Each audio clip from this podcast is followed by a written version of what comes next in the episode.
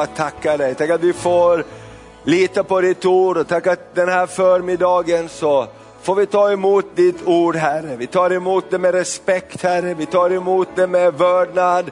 Vi tar emot det som ditt levande ord till oss. Mat för vår invärtes människa, en sed som kan förvandla, någonting som övervinner Herre. Jag bara tackar dig för ditt ord som är levande och kraftigt och verksamt. Tack att det gör inte åtskillnad på någon person, utan var och en som tar emot ditt ord Herre, med ett öppet hjärta, då kommer ditt ord och förvandlar. Hjälp oss det här året Gud att lyssna med öron som på lärjungavis Herre. Hjälp oss Herre att inte bli vana och bekväma och ta för givet på något sätt ditt ord. Utan hjälp oss att lyssna till det, äta av det och ta emot det Herre på ett härligt sätt så att det blir till rik välsignelse. I Jesu namn. Amen. Och allt folket sa det. Amen. Härligt, varsågod och sitt.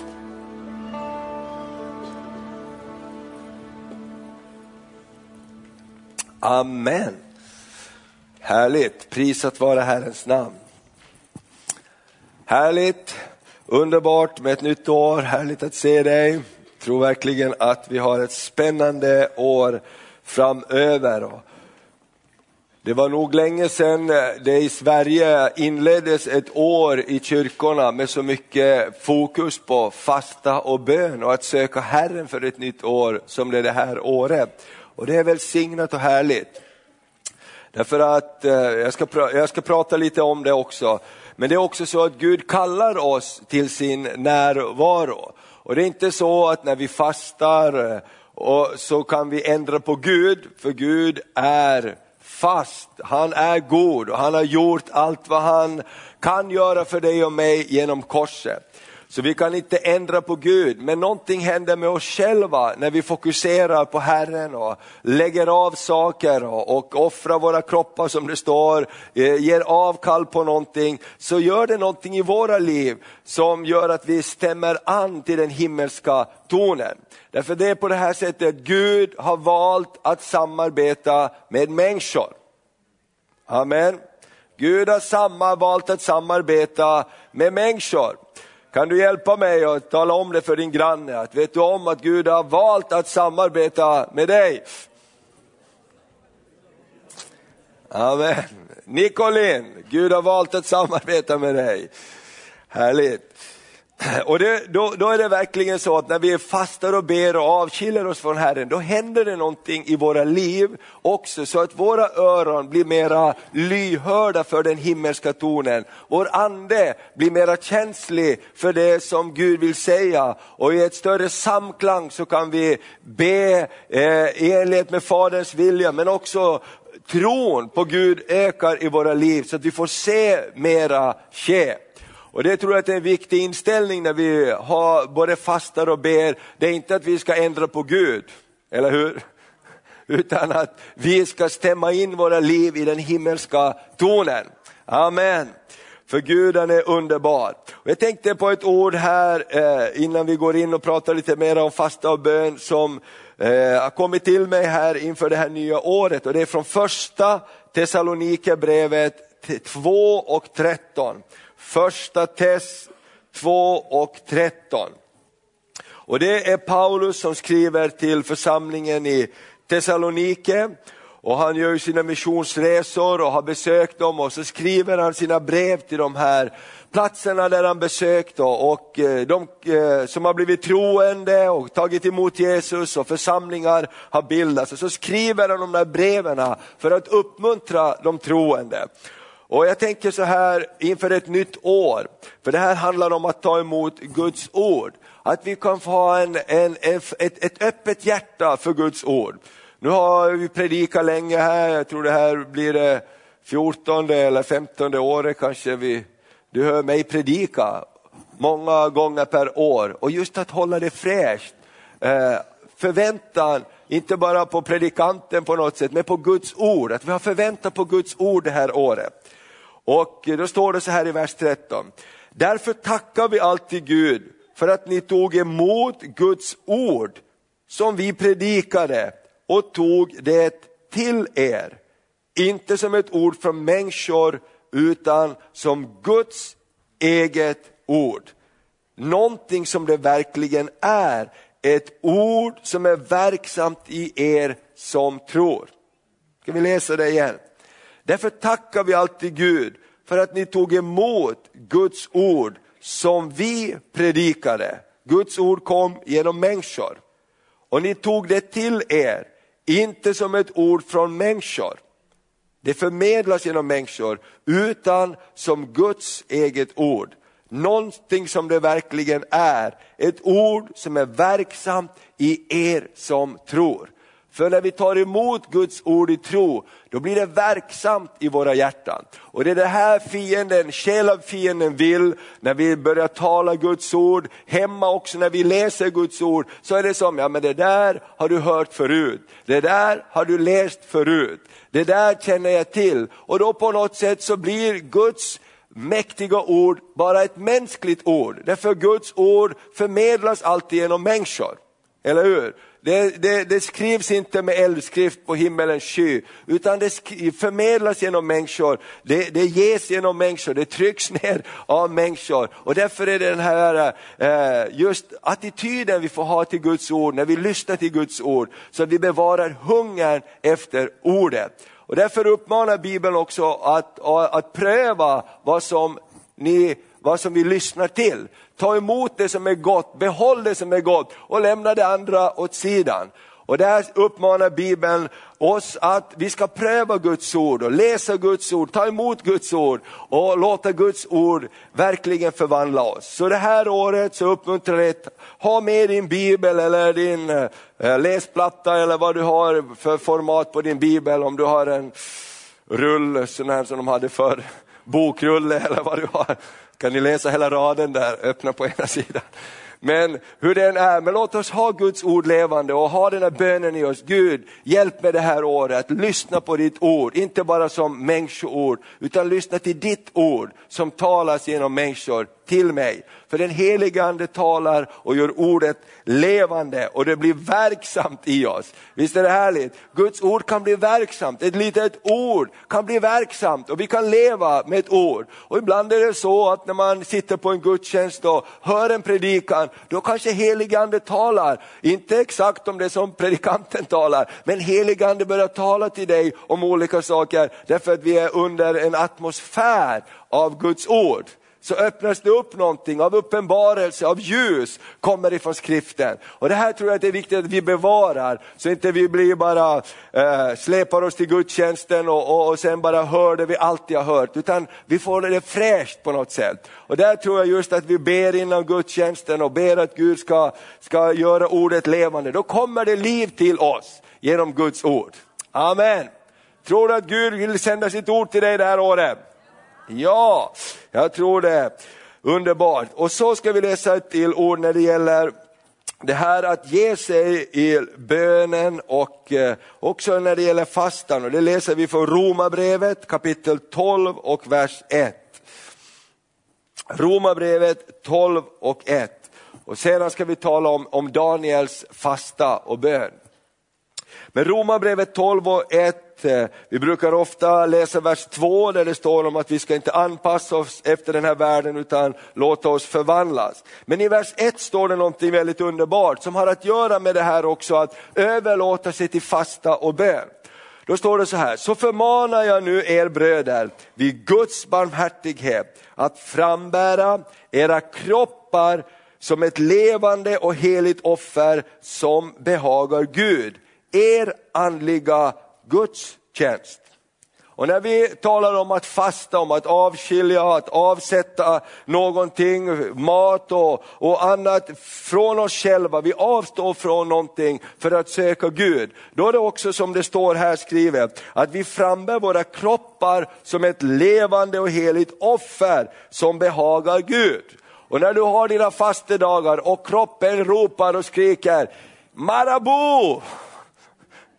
Eller vad den skriker. Ge mig lite choklad, vad som helst, ge mig någonting. Man blir, det, det är någonting som skriker i en, därför att det är väldigt starkt språk i vår kropp och i, i, i, i, maten också. Då kan vi tänka på det, nej jag vill frambära min kropp som ett levande offer. Den här dagen, den här tiden jag avsatt för att fasta, då vill jag göra det som ett offer inför Herren och ge min kropp och lära min kropp också att underordna sig eh, det som jag vill att den ska göra. Eller hur?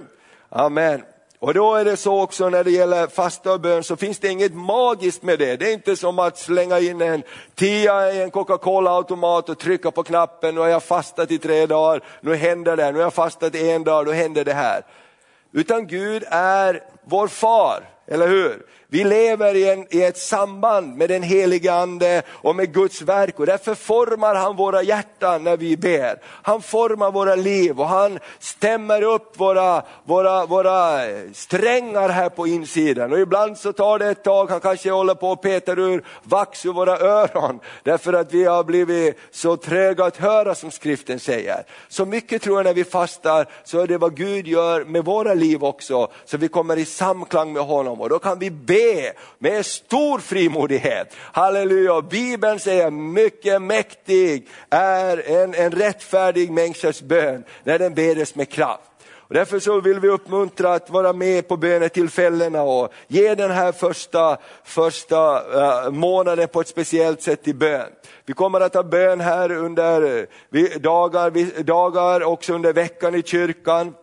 Och sen så är det öppet också om man vill kalla, här, kalla tillsammans i hemmet och, och be, eller bara ta enskild tid att be också, jag tror det är också viktigt. Så vi ska få lite mer information om det här på slutet. Men låt oss tänka på det sättet att när vi, när vi ber, när vi fastar, så är det precis som Romarbrevet 12 och 1 säger här, vi frambär våra kroppar som ett levande och heligt offer som behagar Gud, er andliga gudstjänst. Amen. Så det är härligt när vi ber, när vi lovsjunger Gud, det är en gudstjänst, när vi tar tid för Gud. Och vi ska tala lite grann om Daniels fasta uh, här. Därför att vi har flera olika exempel i Bibeln på fasta och bön. Och vi vet att Jesus talar om fasta och bön också. Och eh, Vi kan läsa i eh, Matteus 6 här först om Jesu ord när det gäller fastan och attityden i den. I Matteus 6 och sen ska vi gå till Daniel bok och läsa lite den och sen ska vi avsluta Jesaja 58. Eh, Matteus 6 så är ju bergspredikan, eh, Jesus talar om de här olika sakerna, om våra liv, om, om eh, ja, ja, nej och nej, rättgivande, kärlek, inte vedergällning. Om Fader vår bönen och så kommer han i Matteus 6 och vers 16 så står det om fastan. Och då säger han så här, när ni fastar, inte om ni fastar, utan när ni fastar. Så det betyder att Jesus förutsätter att de som är hans efterföljare gör som han gjorde också och fastar ibland. När ni fastar, när ni fastar, se inte så dystra ut som hycklarna. Jesus, han tyckte inte att det var så kul att gick omkring människor som hade typ, eh, hela sitt kroppsuttryck var en stor skylt. Jag fastar, jag gör någonting andligt. Du vet, vi hade fariséerna och alla som här. Utan han säger, gör inte det, låt det inte vara det utvärtes. För de säger, de vanställer sina ansikten för att visa människor att de fastar. Amen säger jag er, de har redan fått ut sin lön. Nej, när du fastar, smörj ditt huvud och tvätta ditt ansikte så att människor inte ser att du fastar. Helt annan fokusering utan det är någonting annat som är viktigt. Utan endast din far som är i det fördolda. Amen. Vi fastar för Gud, för Guds skull, eller hur? Inte för människors skull, utan för Guds skull. Det är Gud vi söker. Och så står det någonting så underbart i vers 18. Då skall din fader som ser i det fördolda belöna dig. Amen. Det finns en belöning i att söka Herren. Det finns en belöning i fastan. Ska vi säga, läsa den här sista, versen, eh, eh, sista meningen där tillsammans. Då skall din fader som ser i det fördolda belöna dig. Halleluja. Amen. Det finns en belöning i att söka Gud. Hebreerbrev 11 och 6 är det också. Den som eh, vill komma till Gud måste tro att han är till och att han, vadå? belönar dem som söker honom. Halleluja. Och därför vill inte Jesus att vi ska se ut som ja, en säck potatis till exempel och så dystra ut, utan smörj ditt ansikte, tänk på belöningen. Amen. Det blir välsignelse tillbaks över olika situationer, över ditt liv, över det vi ber för, det du ber för, så kommer det välsignelse, belöning från himlen. Amen. Därför Gud är en god Gud. Amen. Han är inte ute för att plåga oss, eller hur? Nu ska jag hitta på det här med fasta, det verkar väldigt jobbigt. Nej, nej, nej, utan han ser belöningen av det, att söka honom. Och låt oss ha det för ögonen, belöningen. Och nu ska vi gå till Daniel då, se, för Daniel han fastade på ett lite annorlunda sätt. Och vi ska läsa i Daniel kapitel 9. Daniel han hade ju en väldigt speciell situation. Han levde i en omgivning som inte prisa Gud, utan han levde i en väldigt hednisk omgivning. De var som slavar, hade blivit tillfångatagna från Israel och var ett främmande land. Men där så står det att Daniel han fruktade Gud, han bad till Gud. Han gick också in i fasta vid olika tillfällen för att han ville se en förändring på det som fanns runt omkring honom. Och jag tror att det är samma sak med oss idag. Vi vill se en förändring. Amen. Och jag tror verkligen att eh, den kristna kyrkans vittnesbörd är att när man har sökt Gud, när man har bett, när man har fastat, då har det blivit en förändring. Vi har här under, under de här dagarna här i den här veckan under torsdag och fredag spelat in lite olika tv-program som kommer att sändas. Och eh, bland annat så har vi gjort lite intervjuer också. Vi gör en ny form av tv-program nu som är bara 26 minuter långa och där det är en bara kort appell och sen har vi lite musik och sen har vi ett samtal. Och det har vi intervjuat bland annat min mamma lite grann om hennes frälsningsupplevelse som ung 17-18-åring som inte hade någon kontakt med den kristna världen, ingen familj som trodde på Gud, ingenting, utan hon var ute i, i nöjeslivet och så, men hon hade någon arbetskompis, någon kompis som trodde på Gud. Och, och, så hade också hon varit och lyssnat på Billy Graham när han var på stadion, därför att alla var där, då bara gick hon dit och, och lyssnade också. Så hon hade frön som hade såtts in i henne. Och hon berättade när hon tog emot Jesus, Eh, eh, på 50-talet så, så, så kom hon in i en atmosfär av väckelse. Och direkt sa hon, eh, nästan från första stund så blev man eh, med i bönen och fastan. Och så varje vecka så fastar församlingen en dag per vecka. Och det var bön och fasta och man kom som in i det här med samma, att be och fasta, det var en väg till, till framgång, det var en väg att se människor komma till tro. Och hon sa det, det bara, när jag kom in och det var, ja, hon kände så, hon hade ju ingen andlig bakgrund eller så, så hon var väldigt känslig på det sättet att när det var smörjelsen var där, sa hon, då satt jag som på nålar när man predikade under smörjelsen. Men när det inte liksom var så mycket liksom så, då blev hon som så orolig i hela sin kropp. Så hon tycker att det är så bra nu för tiden när man lovar Gud och dansar och klappar i händerna, så kan man liksom röra sig. För en ung människa som har mycket liv i kroppen. Men i alla fall så, så tänkte jag på det att man kom in i någonting som fanns i en atmosfär av väckelse. Och jag tror det har ju sitt sammanband, sam, sammanband, samband det här när man söker Gud. Jag träffade en annan kvinna på tåget här inte länge sedan som eh, vi började prata om olika saker och, och hon sa, eh, hon var en kristen kvinna och hon har besökt många konferenser. Hon sa den största skillnaden idag, sa hon, på kristna konferenser som jag har besökt ända sedan jag var ung, att förr var fokus på bönen. Man hade till och med bön och fastedagar under vissa konferenser. Det var det man samlades för. Och idag så är bönen bara en liten del, kanske innan en, en predikan eller någonstans lite grann emellan. Då var bönen en av de huvudorsakerna för att man åkte mil efter mil för att vara med på en konferens. Därför man samlades för att be. Och jag tänker det, vad var också resultatet av det? Jo, vi har många kyrkor, vi har många kyrkor och bönehus runt omkring oss och de har inte bara trillat ner från himlen, pang, utan det är ett resultat av någon som har betalat ett pris. Eller hur? Nåden är gratis, men att söka den heliga andes smörjelse och ta, få tag i himlen, det är alltid ett pris i det. Amen. Det är alltid ett pris i det och jag tror att Gud för oss tillbaks i det här. Tror du det? Amen, ja, ja, och när vi ber så kommer Gud att svara på bön. Så passa dig när du ber. För Gud svarar på bön. Halleluja, Gud svarar på bön. Halleluja, jag tror verkligen Gud vill kalla oss och locka oss in i det här. Därför du kan inte bli pressad att söka Gud, för Gud är ingen slavdrivare utan han är en god herde och han säger kom mina lamm så ska jag föra er till vattenbäckar där ni finner ro. Och vägen kanske är lite annorlunda än vad vi tänkte. Vägen kanske går genom att han lockar oss in i, i andens värld, i bön och fasta och lär oss att umgås på ett nytt sätt. Amen. För jag tror det finns mycket, mycket, mycket mer att få. Andreas berättade här tidigare om när, vi var i, när de, Hasse och han senast var i Peru, i, i den här församlingen där, där, som vi understöder och som ser oss som någon slags moderförsamling. Det står en stor, stor banderoll i deras kyrka med, med trons sköld på. Amen. Och, och, han säger, de bad hela tiden, de hade bön där på dagarna, folk bara kom in och bad, var det varje dag eller speciella dagar där?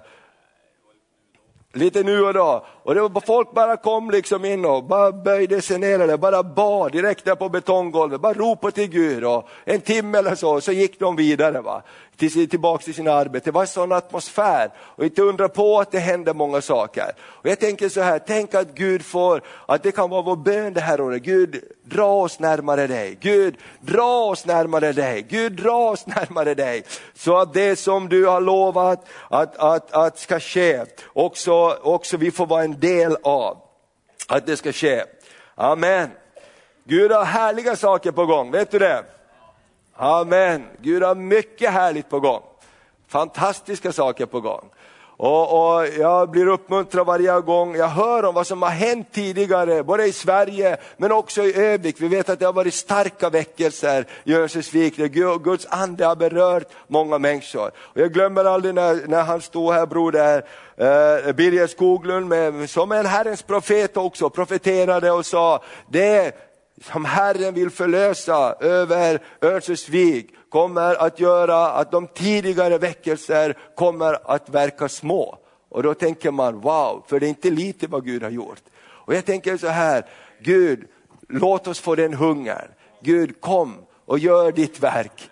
Kom på nytt Herre i dessa dagar och utför dina gärningar. Gud, inte på vårt sätt, på ditt sätt. Gud, vi är hungriga att se dig komma och ditt rike bli upprättat. Halleluja. Och nu läser vi Daniels bok här i kapitel 9. Och då ser vi Daniels bön är överskrift. Och då står det så här, vi kan läsa från vers 1 till 6 först.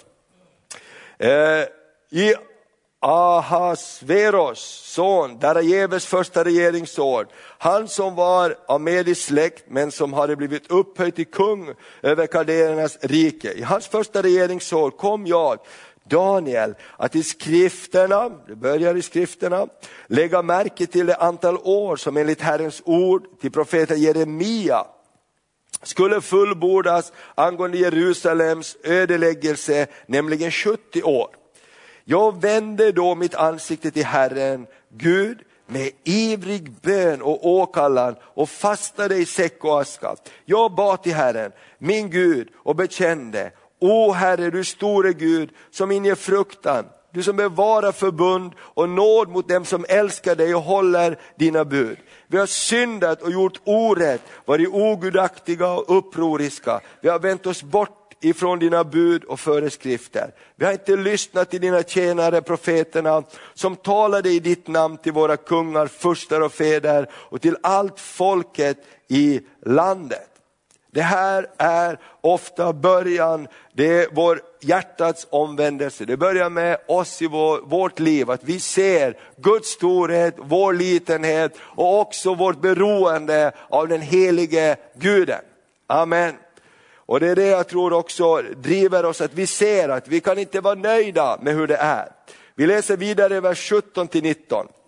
Då står det så här, hör nu du vår Gud, din tjänares bön och åkallan och låt ditt, och låt ditt ansikte lysa över din ödelagda helgedom för Herrens skull. Böj min Gud ditt öra till oss och hör. Öppna dina ögon och se vilken förödelse som har drabbat oss och se till staden som är uppkallad efter ditt namn. Ty det är inte på grund av vår rättfärdighet utan på grund av din stora barmhärtighet som vi kommer inför dig med våra böner. Det är inte på grund av vår prestation, utan det är på grund av din stora barmhärtighet som vi kan komma inför dig med våra böner. Och så fortsätter det vers 19. O Herre, Herre, hör och förlåt Herre, lyssna och utför ditt verk utan att dröja. För din egen skull, min Gud, för din stad och ditt folk är uppkallat efter ditt namn. Och så fortsätter det, eh, vi låter Daniel predika för oss här idag, så vi läser vidare ifrån vers 20 till vers 23. Medan jag ännu talade och bad och bekände min egen och mitt folk och Israels synd och inför Herren min Gud bar fram min förbön för min Guds heliga berg. Medan jag nu alltså ännu talade i min bön kom Gabriel till mig i flygande hast. Den man som jag förut hade sett i min syn, han rörde vid mig och det var vid tiden för kvällsoffret. Han undervisade mig och sa till mig, Daniel, jag är utsänd för att ge dig insikt och förstånd. För redan när du började be gick ordet ut och jag har kommit för att ge dig besked. För du är högt älskad. Så ge nu akt på ordet och förstå synen. Här i vers 23 så är det något fantastiskt som sägs. Redan när du började be gick ordet ut och jag har kommit för att ge dig besked. Vad händer när vi börjar be? Jo, det som vi sa i början, att Gud han har valt att använda människor. Gud gör inte bara saker som han vill hur som helst. Gud har valt att använda människor. Gud har valt, han har överlåtit jorden till oss, han har gjort ett förbund med oss i Jesus Kristus. Han säger till Abraham, jag kan inte förstöra Sodom och Gomorra med mindre än att jag har talat med min tjänare Abraham. Och jag gör ingenting, säger skriften, för jag först har talat med profeterna. Och Nya Testamentet säger att vi ska vara väl veta om tiden och vad som är i görningen. Därför Gud vill samarbeta med oss. Och vi vet om Abraham, hur han gick in och han, han bad i förbön för sina släktingar så att de inte skulle förgås. Eller hur? Han sa om det finns 50 rättfärdiga, om det finns 40 rättfärdiga, om det finns 30 rättfärdiga. Och så höll han på väldigt ivrigt att nästan köpslå med Gud. Och vi vet att Gud sa, som du säger Abraham, det så blir det. Så någonstans är det här, när Gud uppenbarar i sitt ord ett behov för Daniel och Daniel börjar be, då händer det någonting. Amen. Och när du och jag börjar be, då händer det någonting i den himmelska världen. Prisat vare Herrens namn. Redan när du började be så börjar någonting hända. Och det här tror jag är viktigt, vi ska tala om det nästa söndag lite mera. Vad händer när vi ber? Därför att det uppstår en kamp också i bönen. Och ibland ser det nästan ut som om det blir värre när vi börjar be. När vi börjar fasta och be, när vi börjar sätta ut för en sak, så ser det ibland nästan ut som om det blir värre och inte bättre. Och därför behöver vi känna till den här eh, andliga verkligheten så att vi eh, inte blir, blir lurade av fienden, utan vi håller ut och så ser vi någonting mer och så får vi se ett genombrott. Halleluja! Tack gode Gud för alla som inte har gett upp att be för mig. Amen. Tack gode Gud för alla som har bett för dig och att man inte ger upp. va. Amen. Underbart! Ska vi läsa lite till? Tack gode Gud, vi pratade om det här, ett program som vi spelade in och, om hunger efter Gud och Maria berättade om sitt liv och, och, och, eh, och, och hur hon blev andedöpt och så vidare och hur Gud kallade henne. Och vi tar, hon berättade om en tant som bodde på andra sidan vägen. Det blev, det blev, vi bara började gråta, jag vet inte vad det blev för program, vi bara, vi bara började gråta. Linda filmade, han började gråta. Guds ande kom så starkt, därför att hon stod där, hon stod där, hon var ju som eh, skidåkare, de bara åkte skidor hela tiden och de bara packade bilen och stack iväg och sa nej inte Maria, hon ska bli en Herrens tjänarinna. Hon bara, hon bara bad för henne, bad och bad och bad, bad och bad och bad. Utan att se direkt några fysiska stora förändringar, men Gud hörde. Gud hörde. Och när hon ska åka och, som au pair till Amerika sa den här tanten, underbart, det är början på din missionskallelse. Va? Vilken tant! Vet du. Jag menar, därför att man ser någonting annat. Och jag tänker det, tack för alla tanter och farbröder som inte bara bryr sig och inte ger sig, oberoende av att man inte ser så mycket. Tack för alla som fortsätter be för ungdomarna, även om det inte ser ut alltid att gå alltid som vi, du vill eller så, men bara fortsätt att be. Därför Gud, han hör bön. Amen, halleluja. Pratar här också om, om um, Augustinus, Augustinus han som är, är, en av de stora kyrkofäderna också, en som har lagt grunden för mycket av det moderna Europas tänkande. Han, han hade en mamma som hette Monica och den där Monica hon var så orolig för sin son. Va? Och då gick hon till prästen gång på gång på gång och bara sa du måste tala med honom. Hon försökte släpa iväg honom dit till kyrkan för att hon, han skulle lyssna på den här predikan. Och prästen sa bara, du Monica lägg av nu, sa hon. Sa han. Lägg av med det där nu. För att en, en pojke som har en mamma som du, det finns ingen chans att han kan komma undan. Det finns ingen chans att han kan missa målet. Så bara lugna ner dig nu. Gud tar hand om det här. Och vi vet hur Gud tog hand om Augustinus och han blev verkligen en som predikade evangelium. Fortfarande idag så läser man hans skrifter. Det är faktiskt intressant att läsa hans bok Bekännelser, det kan du läsa. Det är slående likt vad vi jobbar med idag. Hans bok om hans omvändelse, han levde tror jag 400-talet. Josefin, när levde han? 400-talet. De har prov i det här snart på bibelskolan. Äh, men i alla fall, så han, han talar om hans omvändelse, jag tycker det var en grej som var så rolig. Han sa att synda, det är inget roligt ensam. Att palla äpplen i grannens trädgård, det här skrev han för 1600-1700 år sedan. Det är inte alls så roligt, men när, vi är, när jag är tillsammans med mina kompisar, då blir det på något sätt som synden växt i liv tillsammans med oss. Och då blir de här äpplena ännu roligare, även om vi inte äter dem så blir det roligt att ta dem. Och jag tänker det är precis så det fungerar idag. Vårt sällskap och olika saker, man triggas igång på, på olika saker. Så bara att be också gör att vi blir beskyddade och beskyddar generationerna. Det här var en liten utvikelse. Vi går tillbaks här och tittar i kapitel 10, Daniel för här så blir det en fortsättning nu på Daniel. Då står det så här i kapitel, 1, i kapitel 10 och vers 1. Eh, i den persiska kungen Kores tredje regeringsår fick Daniel, som också kallades Beltesassar, en uppenbarelse. Den uppenbarelsen är sann och gäller stor vedermöda. Han gav akt på ordet och fick insikt om synen. Jag, Daniel, hade då gått sörjande eh, i tre veckors tid. Här kommer hans fasta. Jag åt ingen god mat, kött och vin kom inte i min mun och jag smorde inte heller min kropp med olja förrän de tre veckorna hade gått. Jesus sa att vi skulle smörja vår kropp med olja, så det är lite förnyelse här i Nya Testamentet. Men Daniel gjorde inte det. Han hade en speciell form av fasta här. Han avstod från vissa saker, för han fastade under en lång tid. Och jag tänker nu också, när vi har den här tre veckor av fasta och bön, så kanske vi tar några dagar där vi fastar helt och hållet, men jag tror vi alla kan inta en attityd av avhållsamhet från olika saker. Eller hur? Det är bara nyttigt för oss rent fysiskt också.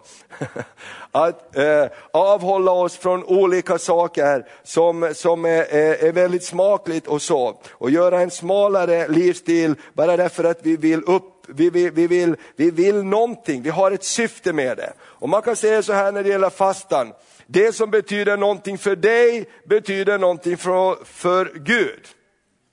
Det som betyder någonting för, för dig att ge upp, det betyder också någonting för, för Gud. Amen. Och, och, Det här ser vi hur han hade ett hjärtats inställning som var väldigt fast. Vi kan fortsätta läsa Daniels bok härifrån vers eh, eh 4. På den 24 dagen i den första månaden när jag var vid stranden av den stora floden Hidekel när jag såg upp fick jag se en man stå där klädd i linnekläder. Han hade ett bälte av guld från Åfas kring sina höfter. Hans kropp tycktes vara av krysolit, hans ansikte var som en blixt, hans ögon som eldfacklor och hans armar och fötter som glänsande koppar. Ljuset, ljudet av hans tal var som ett väldigt dån. Jag och Daniel var den enda som såg synen och de män som var med mig såg den inte. Men stor förskräckelse föll över dem så att de flydde och gömde sig. Jag blev ensam kvar och när jag såg den stora, eh, när jag såg den stora synen försvann all min kraft. Färgen vek från mitt ansikte så att det blev dödsblekt och jag hade ingen kraft kvar. Då hörde jag ljudet av hans tal och när jag hörde det föll jag bedövad ner med mitt ansikte mot jorden. Då rörde en hand vid mig och hjälpte mig upp på mina darrande knän och händer. Sen sa han till mig, Daniel, du högt älskade man, ge akt på det ord som jag vill tala till dig och res dig upp på dina fötter, för jag har nu blivit sänd till dig. När han sa detta till mig så reste jag mig bevande upp. Han sa till mig, frukta inte Daniel, ty redan för, från första dagen när du vände ditt hjärta till att förstå och ödmjuka dig inför Gud har dina ord varit hörda och jag har nu kommit för dina ords skull. Någonting förlöstes i himlen av Daniels målmedvetna bön och överlåtelse att, att lägga undan saker i sina liv, att fasta från olika saker, lägga undan. Och jag säger igen, det som betyder någonting för dig, det betyder någonting för Gud. Därför tror jag att det är viktigt att vi tänker själv till vad vi ska avhålla oss ifrån. Jag tror att vi kan alla under den här perioden avhålla oss generellt från saker och så kan vi gå in i mera fasta vissa dagar. Men jag tror just den här hjärtats attityd, Daniel avhöll sig, han var fokuserad på att söka Gud och Gud kom till honom. Och Jag tycker den här berättelsen är så uppmuntrad, uppmuntrande därför att himlen hör när vi ber. Eller hur? Himlen hör när vi ber. Himlen är inte tyst när vi ber. Himlen är inte overksam när vi ber, utan det händer någonting i den himmelska världen.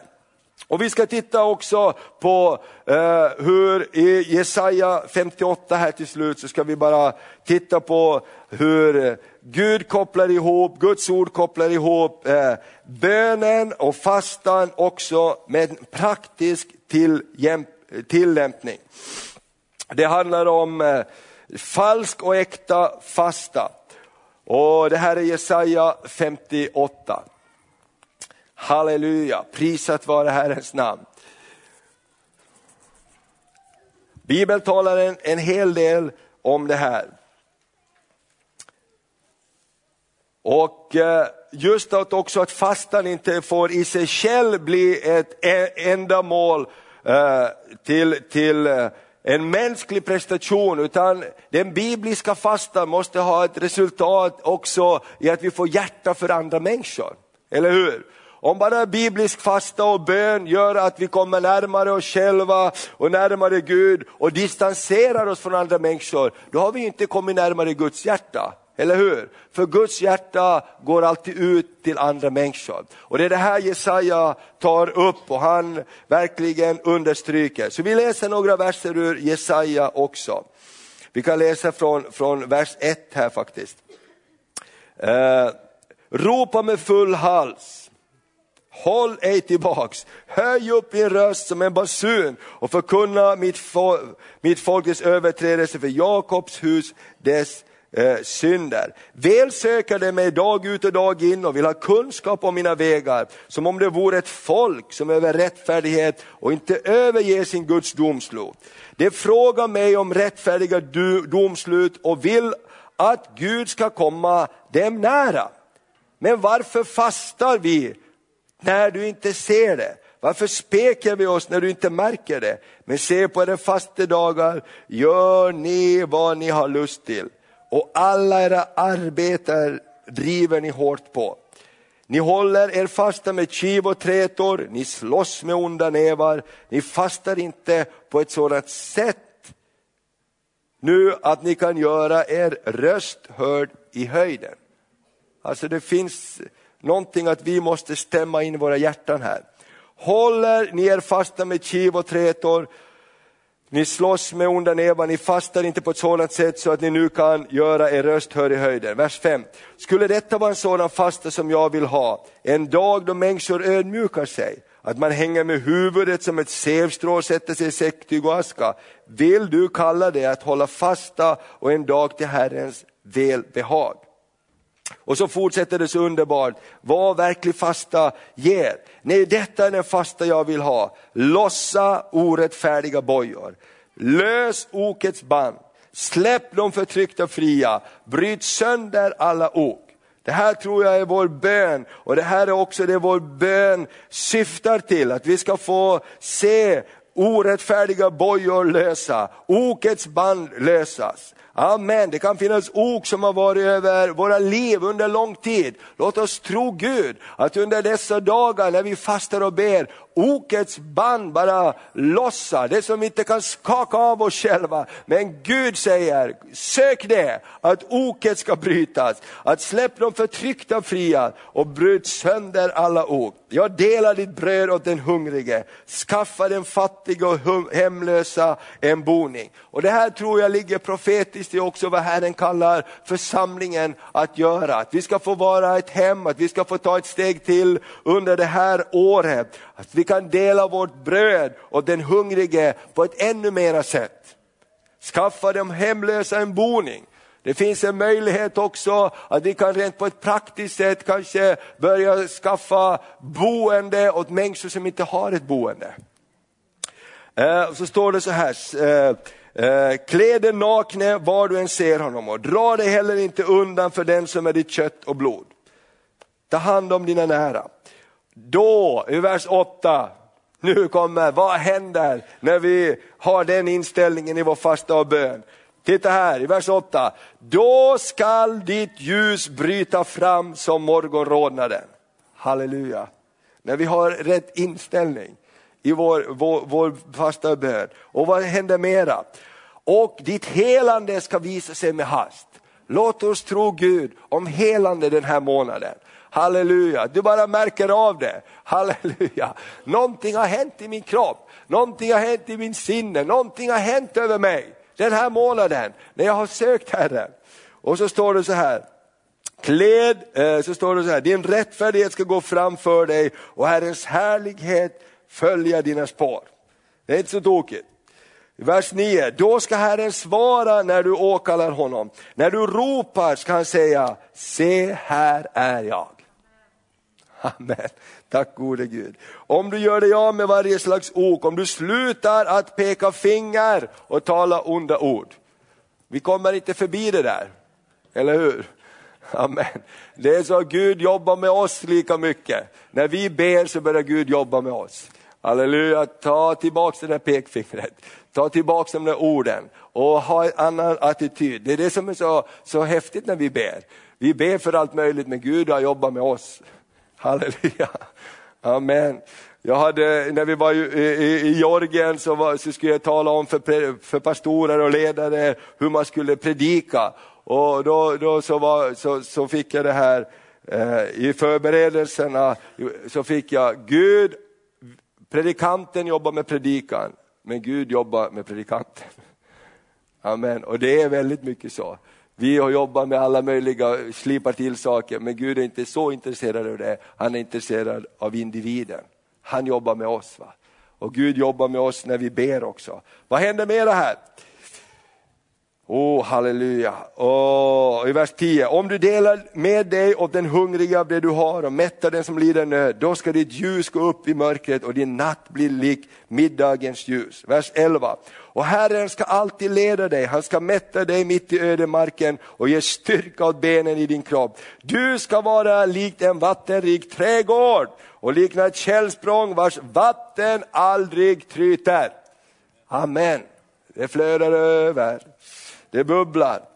Och så kommer det löften här i vers 12. Dina avkomlingar ska bygga upp de gamla ruinerna. Du ska återställa grundvalarna från forntidens släkter. Du ska kallas han som murar igen sprickorna, han som återställer stigarna så att man kan bo i landet.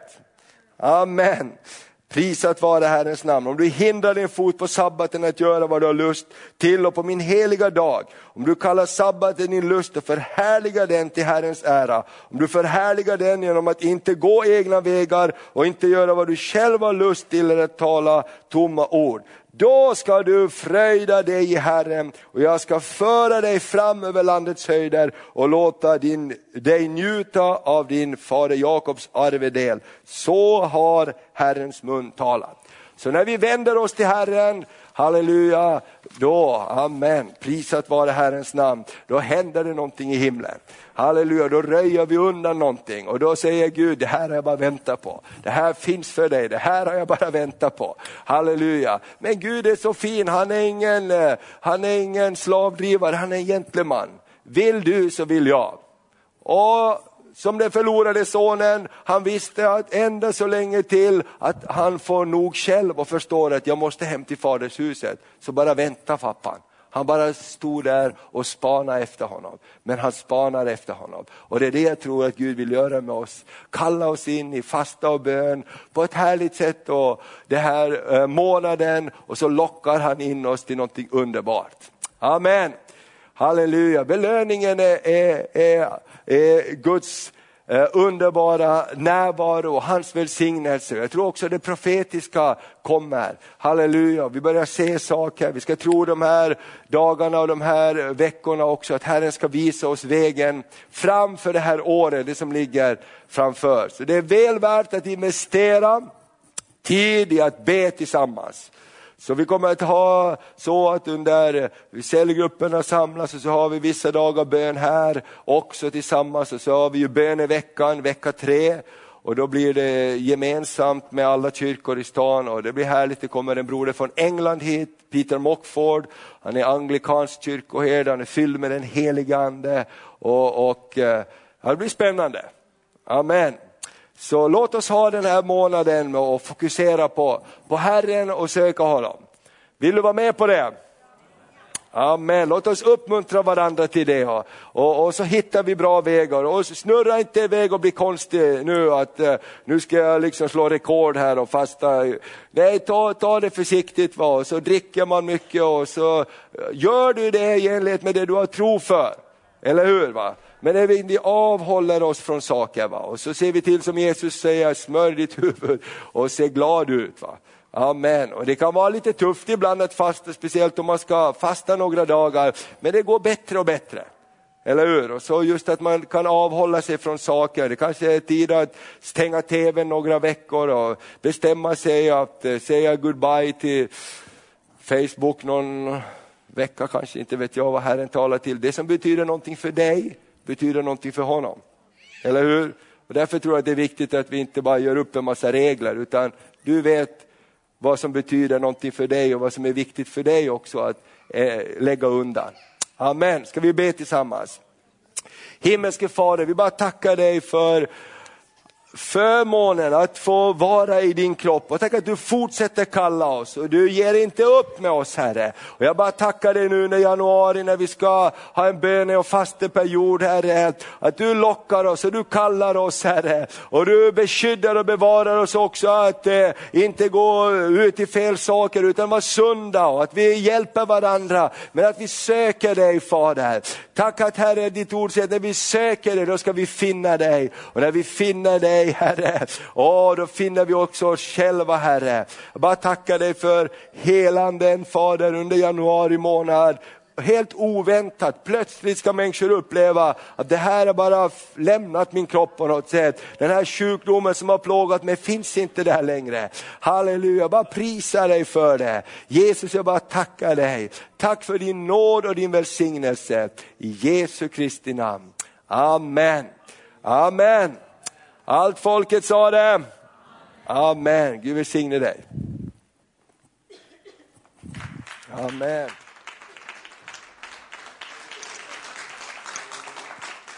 Amen. Underbart. Tack ska du ha Thomas. Vilken härlig start på det nya året.